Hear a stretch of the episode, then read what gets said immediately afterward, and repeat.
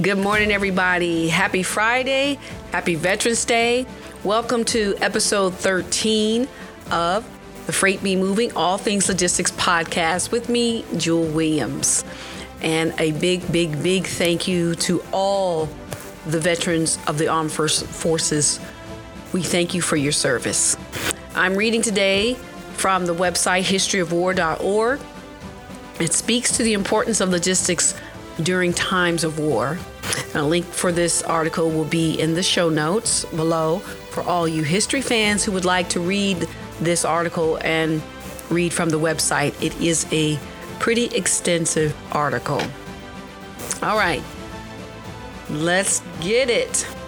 Philip II of Macedon, 359 to 336 BC, was one of the greatest conquerors of Greek history, inheriting his kingdom in the aftermath of a dangerous defeat in which his predecessor was killed and ending his reign as the dominant power in Greece, with an empire that including Thessaly and large parts of Thrace. He is more famous as the father of Alexander the Great. Both Philip and Alexander improved upon the art of logistics in their time. Philip realized that the vast baggage train that traditionally followed an army restricted the mobility of his forces. So, he did away with much of the baggage train and made the soldiers carry much of their equipment and supplies. He also banned dependents.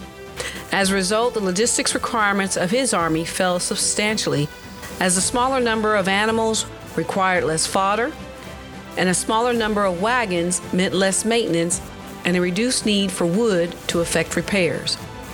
Added to that, the smaller number of cart drivers and lack of dependents meant less food needed to be taken with them. Hence, fewer carts and animals, and there was a reduced need to forage, which proved helpful in desolate rains. Alexander, however, was a little more lenient. He allowed his army of men to bring their wives and children. This prevented discipline problems for the men attempting to make sexual advances to the local women within the villages. He also made extensive use of shipping. With a reliable size merchant ship able to carry around 400 tons, while a horse could only carry 200 pounds. In addition, it needed to eat 20 pounds of fodder a day, thus consuming its own load every 10 days. He never spent a winter or more than a few weeks with his army on a campaign away from a seaport or navigable rivers. He even used his army's logistics.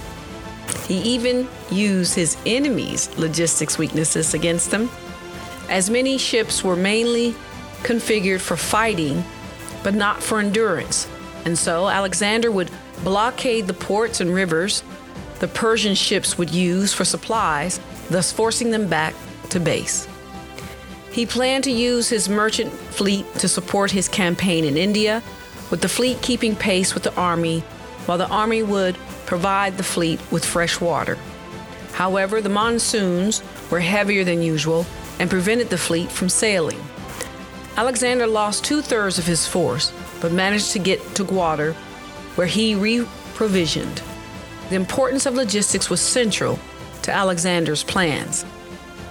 His mastery of it allowed him to conduct the longest military campaign in history. At the furthest point reached by his army, the River Beas in India, his soldiers had marched 11,250 miles in eight years. Their success depended on his army's ability to move fast by depending on comparatively few animals, using the sea wherever possible, and good logistics intelligence. The second story relates to the First World War. As the First World War was unlike anything that had gone before it. Not only did the armies initially outstrip their logistics systems, particularly the Germans with their Schlieffen Plan, with the number of men, equipment, and horses moving at a fast pace, but they totally underestimated the ammunition requirements, particularly for artillery. On average, ammunition was consumed at 10 times the pre war estimates, and the shortage of ammo became serious, forcing governments to increase ammunition production vastly. In Britain, this caused the shell scandal of 1915. But rather than the government of the day is to blame, it was faulty war pre planning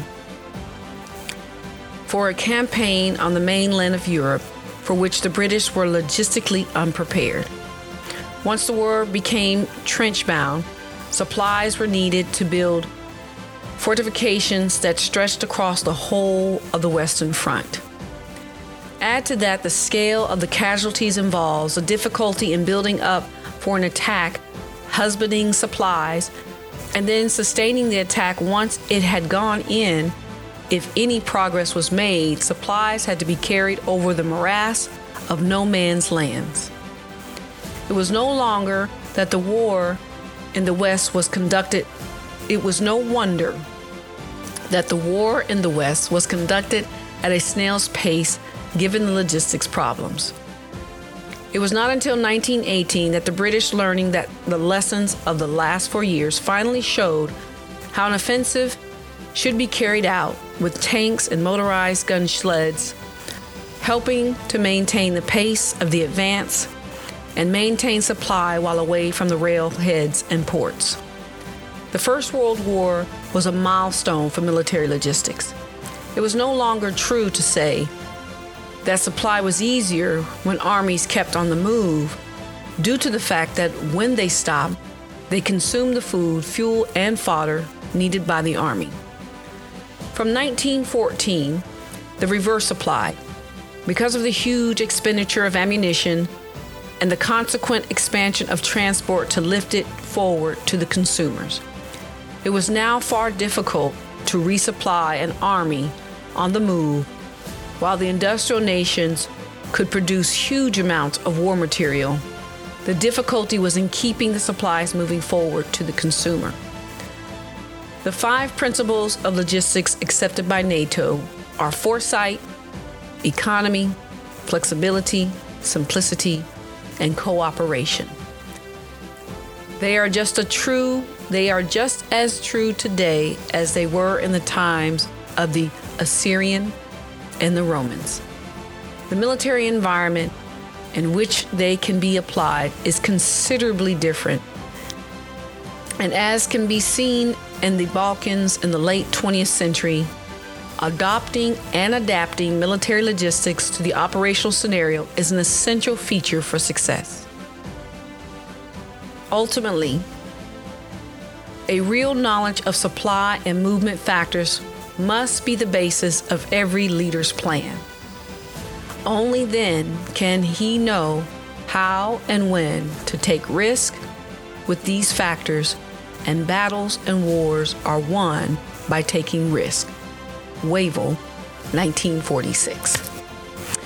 So I know this was a short little read. I just wanted to give and tip my hat off to all the soldiers out there and say thank you and go out enjoy your day. If you're if you're in the um, pathway of Nicole you're probably getting some rain. I know it's been raining here in Georgia for the last two days. And what a perfect day to just sit in the house and read about history. All right everybody. Thanks for listening. Thanks for subscribing to my podcast. If you like what you hear, share it leave a comment, all that good stuff. Like, subscribe, and turn on the bell for notices. All right, peace and love. See you next week. Bye bye.